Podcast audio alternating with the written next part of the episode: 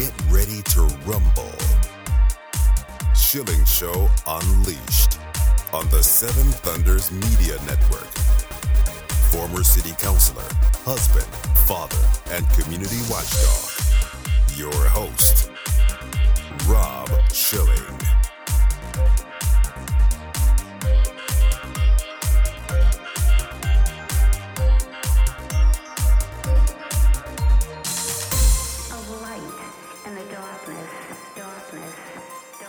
Welcome to the Schilling Show Unleashed podcast.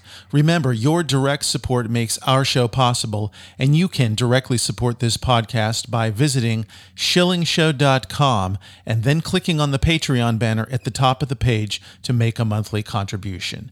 We appreciate your support. The Schilling Show Unleashed podcast welcomes Bethany Mandel, a contributing writer to Deseret News, a Fox News columnist, a homeschool mom of six, and co author of the new book Stolen Youth How Radicals Are Erasing Innocence and Indoctrinating a Generation. Bethany, great to have you with us on The Schilling Show Unleashed. Thank you so much for having me. I want to start here because it may be obvious, but maybe to some people, why are they targeting our youth? Where I would probably start is like, who is they? Yeah. Right? It's it's it's a difficult thing to answer because it's not like an organized sort of uh, group. It's a it's activists who have decided that there's something deeply wrong with our country and our society, and they've decided to try to fix it um, by completely reimagining what our society is supposed to look like. I think the average American is not super interested in completely upending Western civilization and redefining every basic part of it, they've decided that the most sort of open audience to that is children because they are in many ways uh, permeable and white slates, and so um, and so a lot of their messaging about anti-racism and about gender theory and uh, queer theory, all of those things um, are being mass marketed for the youngest generation. You know, it's interesting to think about this, and I think it's also important as we look at the target and who might be behind it, is also when it began to manifest. When were the first signs that this was going on? Because we should be aware of how things begin. Yeah, absolutely. So I, I think that the metric that I use is um, the American Library Association has a list of books that are they they call them banned books, but it's books that people come to the librarians and say, "I have an issue with this book. I I think that there's something wrong with this book, and I don't think that the library should should carry it." Up until 2013, the top book was a book that my children own. I don't love it, but it's called Captain Underpants by mm-hmm um, Dav Pilkey. And there's potty humor, there's underwear humor. Like my my kids are have been running around singing about underpants yeah. as a result of this book. and so people in you know 2013 were objecting to this book. In 2014, the the top book became uh, George by um, Alex Gino, and that book is I, I've read it, cover to cover celebration of transgender and gender theory uh, written for a middle grade audience between like ages seven or eight up until um, early teens. And the book makes it sound like, you know, this is a really easy solution to change your gender, and it's it's totally normal. It's very easy. You can just take some puberty blockers, maybe have some surgery, as long as your parents approve of it. And and the the way that that's phrased for children, like as long as your parents are okay with it, it reminds me of the commercials when I was a kid, like tell your parents to buy you the new box of Lucky Charms. um, it's, it's not really, you know, let your parents know. It's like pressure your parents to do this, and that's the kind of the the language that's used um, in that book. And and the the American Library Association list is permeated with this kind of with these kinds of books. There's books on there um, that are anti-racist that are really sort of racially charged. And there's a book on there that has been really making the rounds uh, called Gender Queer. And that book is a graphic novel that is straight up pornographic. Um, there are graphic images in there depicting encounters uh, I've actually seen that book depicted, and, and in fact, it's my understanding that those pictures are so graphic that there are school boards across the country who refuse to allow them to be shown in a public meeting. So, how could they possibly justify putting them in libraries and offering them to children? I don't understand the dichotomy. The the way that they kind of do it is so the book the book depicts uh, an encounter between two males. They do this a lot with their sexual sort of messaging and, and sexualized content. They make it homosexual so that if you object, you're therefore a bigot. Mm. When the reality is, most parents don't want their children consuming sexualized content, no matter what sexual orientation is at play. I'm not interested in my children being exposed to that at all. And we see that also with the drag queen story hour. Um, no parent would bring their child to stripper story hour but if it's a drag queen, then it's okay for them to give a lap dance.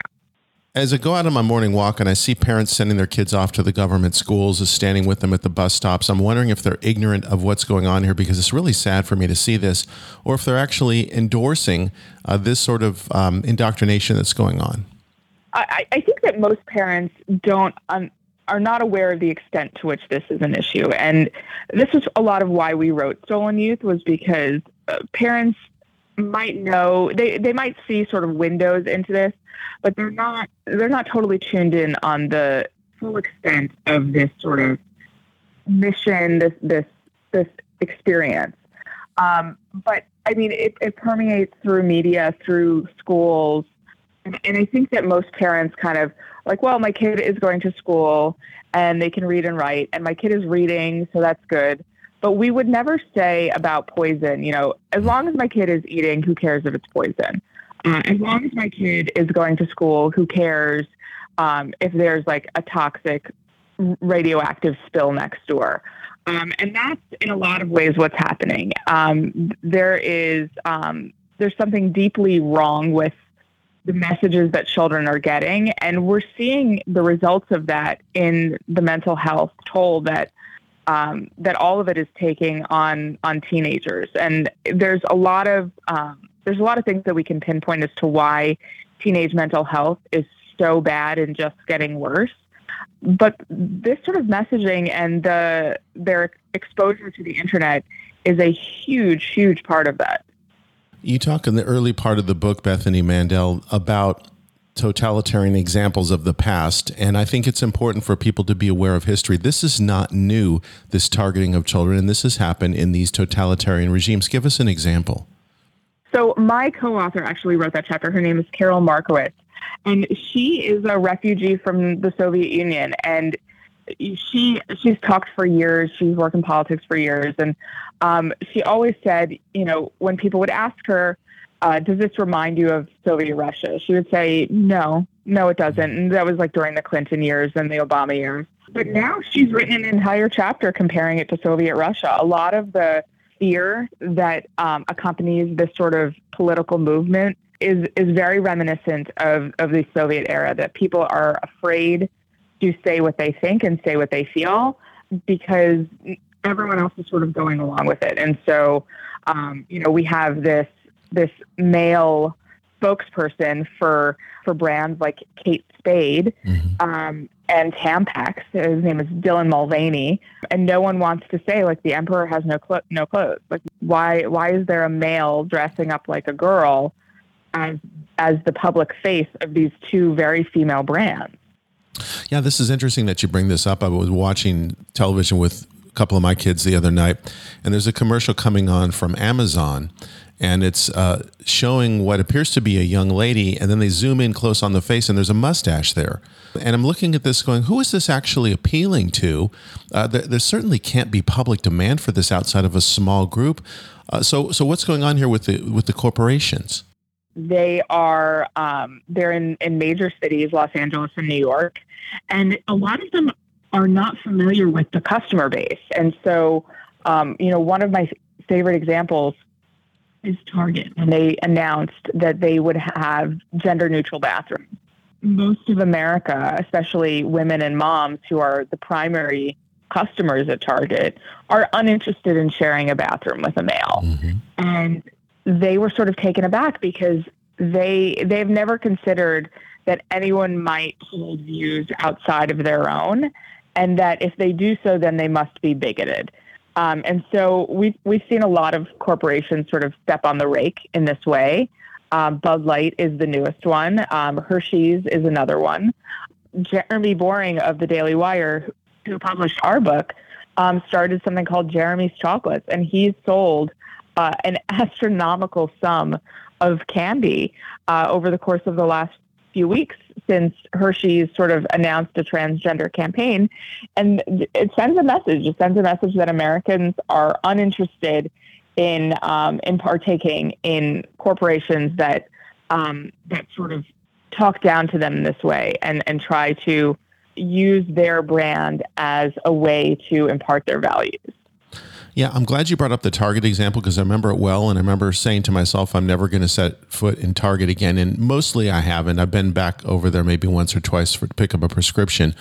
But I think a lot of people just forgot about that. And I don't know that Target has necessarily reversed that policy. I don't remember exactly what happened initially. I know there was a blowback on the stock price. But are these corporations learning a lesson or are they just eating profits and letting it go at that? From my understanding of Target, what ended up happening was they walked it back and they decided to have a male, women, and gender neutral bathroom. And the gender neutral bathroom is basically just a family bathroom. Um, and it's a single it's a single stall facility, and so it cost the corporation a lot of money to install that. And then uh, they they took a hit in their profits for a while because the the Target example I think is is pretty unique in that you know when Hershey's did a brand ambassador with transgender messaging, people were kind of mad, and so they stopped buying her. They would stop buying Hershey's, and the same with Bud Light. But in the case of Target, people felt like if I'm shopping and I have to go to the bathroom, I don't feel safe. Or if I'm with my child, I don't feel safe letting my child go into the bathroom alone. And so that introduction of a safety concern, I think, really was in- incredibly uh, damaging for Target because people felt like they couldn't safely go to the bathroom within the stores. The Schilling Show Unleashed podcast. Our guest is Bethany Mandel. We continue in just a moment. Join the revolution online at schillingshow.com. BorderHawk.news is a one stop shop with the latest news about immigration nationalism and globalism. The Borderhawk staff daily curates immigration news stories and, in the fashion of the Drudge Report, updates the site with cutting edge content and original first class commentary. BorderHawk.news highlights national and international media reports, tweets, and nuggets buried in local news blurbs, polls, video clips, and policy research. Borderhawk is pro legal immigration, pro rule of law, but against an unsecure border as countless Americans have suffered violence at the hands of criminal illegal aliens. And an increasing number of Americans are concerned about how mass migration affects their daily life. Borderhawk.news will remain on the forefront of the immigration issue with a buffet of info to read, evaluate, and share. Bookmark Borderhawk.news, add them on social media at Borderhawk News on Twitter. Looking out for us. Rob Schilling. Bethany Mandel is our guest on the Schilling Show Unleashed podcast. The new book is Stolen Youth How Radicals Are Erasing Innocence and Indoctrinating a Generation. We've been talking about institutions and corporations, but I want to go to the big one, which is Disney. I remember growing up on Disney and thinking this was the epitome of wholesomeness. And look at Disney now. It's 180 degrees. In fact, it just appears demonic if you look at what they're doing. So, what happened to Disney? A lot of what we were talking about in the previous segment, they they have uh, a creative team who are entrenched in this sort of woke ideology, and they've decided that it is their imperative that they have to teach children to not be bigoted like their parents and their grandparents, and and so they um, are sure to introduce a lot of uh, sort of gender content within the the programming that they're doing for children. I haven't seen people kind of stop going to Disney, uh, Disney World, and Disneyland because outside of sort of some of the gift shops where there's sort of rainbows and, and that kind of thing, which I mean, rainbows are pretty and nice, and children like rainbows and they don't know the connotation. Mm. There's not much in the parks that is off putting outside of the price, which is yeah. astronomical. But on the content side, what ends up happening is that it's just not good anymore. Uh, outside of the indoctrination, when you have so much focus on inclusion and diversity and yada yada, making sure to never offend anyone, the quality of the product is going to suffer because your top priority isn't putting out the best programming, the best entertainment that you possibly can. It's making sure not to offend anyone. And you ha- you have to sort of put on your thinking cap as a sensitivity reader, which exists in sensitivity viewers, and make sure that there's nothing that could possibly offend. There was a, an interesting quote from Jennifer Aniston recently, and she said, you know, friends would not exist now.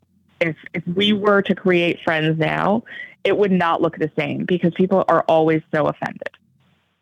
You know, it's remarkable how things have changed in such a short period of time. And I want to go to the area of uh, scholastic book publishing and so forth and see attacks on people like Dr. Seuss, uh, Laura Ingalls Wilder, Roald Dahl, whose books have been modified. I'm concerned that this goes so far as that the original versions just get forgotten generationally or eradicated, and we don't even know that we're being indoctrinated like this it's funny that the that the left call us book banners for not wanting pornography in the schools because we're not saying don't publish genderqueer. We're just saying don't put it in a school library and don't put it in a public library. With Dr. Seuss, so the people who run the Seuss Enterprises are not his family. They're just people who have a job at Seuss Enterprises. And they don't have an attachment to him and his legacy in any way. And they decided uh, about a year and a half ago that some of the illustrations in some of his books were too problematic. And so they they took them off the market, but they didn't just they didn't just stop printing them, but they were removed from Amazon. They were removed from used book sites. And it's literally impossible to get these books now. Those books are banned. It is impossible to get so I saw it on Mulberry Street, which is an absolute classic in, in the Seuss canon. And I'm so glad we, we owned an anthology of Seuss stories, and Mulberry Street story is within it. And it's funny, that book is the most valuable thing that my children own now because it's not printed anymore. It's really disturbing to see the attack on actually good literature because not only are they not putting out good content anymore, but now they're also uh, now they're also attacking not just Roald Dahl and not just Dr. Seuss, but also, I mean, it's literally every week we hear of another author who's who's having this. Um, Agatha Christie, R.L. Stine, um, and the ones that are alive, like R.L. Stine, they're furious. They they say, I, I in no way gave permission. You can't put my name on this if you've changed it in this way. In the case of Roald Dahl, the outrage actually made Penguin walk it back. That's what we need to do. We need to keep up the the anger at these publishing houses who dare to have these half-rate writers daring to rewrite the words of some of uh, English language's best writers. I want to go now to the topic of woke medicine and the politicization of medicine as you cover in the book. This is something I never thought I'd see because you would always have the Hippocratic Oath, and that would be the forefront yeah. of medical treatment. But it's all changed, hasn't it? Yeah, no, I mean, that, that to me was probably the most disturbing chapter to write because in a lot of ways we can escape sort of this this influence in our children's lives. Um, you know, in my family, we homeschool my kids watch old movies and old, te- old television shows mm-hmm. and read old books. Um, and so it's, it's pretty escapable. But in the case of, of woke medicine, you know, my kids still have to go to the pediatrician. And, uh, you know, my pediatrician, I have friends who have older children. The pediatrician has asked them what their gender identity is and how and who they're sexually attracted to mm. um, at a pretty pretty young age. Not that it's their business, no matter what age it is. This is not just sort of an issue for individual children um, going to the pediatrician, but it also impacts innovation and patient care throughout sort of medicine. And it, it the end result is it, it's a chapter that's hard to distill in two minutes. The end result is the care that our children and all of us honestly get will be severely impacted because on the part of literally everyone in the medical establishment, the focus, again, I mean, similar to the entertainment industry, um, the focus isn't optimal patient care, but making sure that they're checking all the right boxes when it comes to DEI, diversity, equity, and inclusion. It's absolutely true. And this has gone so far as to, I would call it medical experimentation on par with what the Nazis were doing uh, back in the 30s and 40s with gender affirming so called surgeries and other sorts of treatments. I mean, th- this is nothing less than medical experimentation on children. I don't understand how we could live in a country where we're allowing minors to have these surgeries and treatments. So I, I would argue that the bigger issue is probably the hormonal treatments mm-hmm. because very few children are, are um, surgically being transitioned, but the message being sent to families is that it's just a pill. It's just a, a hormone implant in their arm. Um, it's not a big deal. And this was the message that was sent in the children's book about transgender that I, I, referenced earlier called George or Melissa, depending on when it was published, because they're even altering their own work. They sort of message it as it's just a pill. Um, but the reality is, these hormones are really powerful, and we don't know what it will do to developing bodies. But we, we have a little bit of a window because these drugs have been used um, in other ways in the past, and it it can cause um, osteoporosis so severe that um, if you're chewing something really hard, your jaw can shatter. Mm. Like really profound osteoporosis where your bones are just incredibly brittle and it can lead to infertility. Um, there's uh, a wonderful publication that's run by Bari Weiss, who used to work at the New York Times and yes. who quit because of the the way that the paper was run. And she runs a, a publication called The Free Press. And yesterday, Emily Yoffe wrote a, a really troubling and must-read uh, investigation into the, the, a continuing investigation into a St. Louis gender clinic. And one of the children the mother came forward and said, like, we were pressured into this, and and the gender treatments were incredibly damaging for my child. And she sort of listed the ways um, he became suicidal. He gained 40 pounds. He he had a lot of mental health struggles dealing with these strong hormones that are still being pumped into him.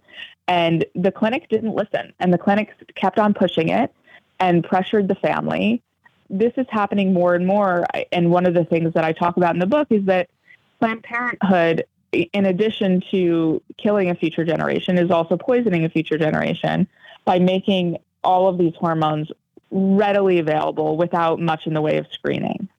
You conclude the book with a very important chapter, and it's about how to get your kids out. And it's a big subject, but if you had to start somewhere for people who want to get their kids out, you and I are both homeschool families, so we've we've taken the the first step. But what is it that people can do, and where do they start? So I, I think that people need to sort of they need to pay attention, and they need to be cognizant of what is being sold to their children, and um, and you know that that was why we wrote the book in the first place. I would argue, uh, unfortunately, the hardest step is the most important step, and it's getting your children out of the government-run school. Yes, Bethany Mandel. If people would like to get a copy of the book Stolen Youth, or if they would like to follow your work online, tell us the best way they can do that. I am on Instagram and Twitter at Bethany Shondark, and the book is available at Barnes Noble and Amazon. Bethany Mandel, thank you so much for joining us today on the Schilling Show Unleashed podcast. You've done a terrific job with Stolen Youth, and I hope everyone gets a copy and reads it. Thank you so much. That concludes another edition of the Schilling Show Unleashed podcast. Visit us online at schillingshow.com where you can directly support this podcast by clicking on the Patreon banner at the top of the page and making a monthly donation. Your support is essential for the continuation of the Schilling Show Unleashed podcast. Until next time.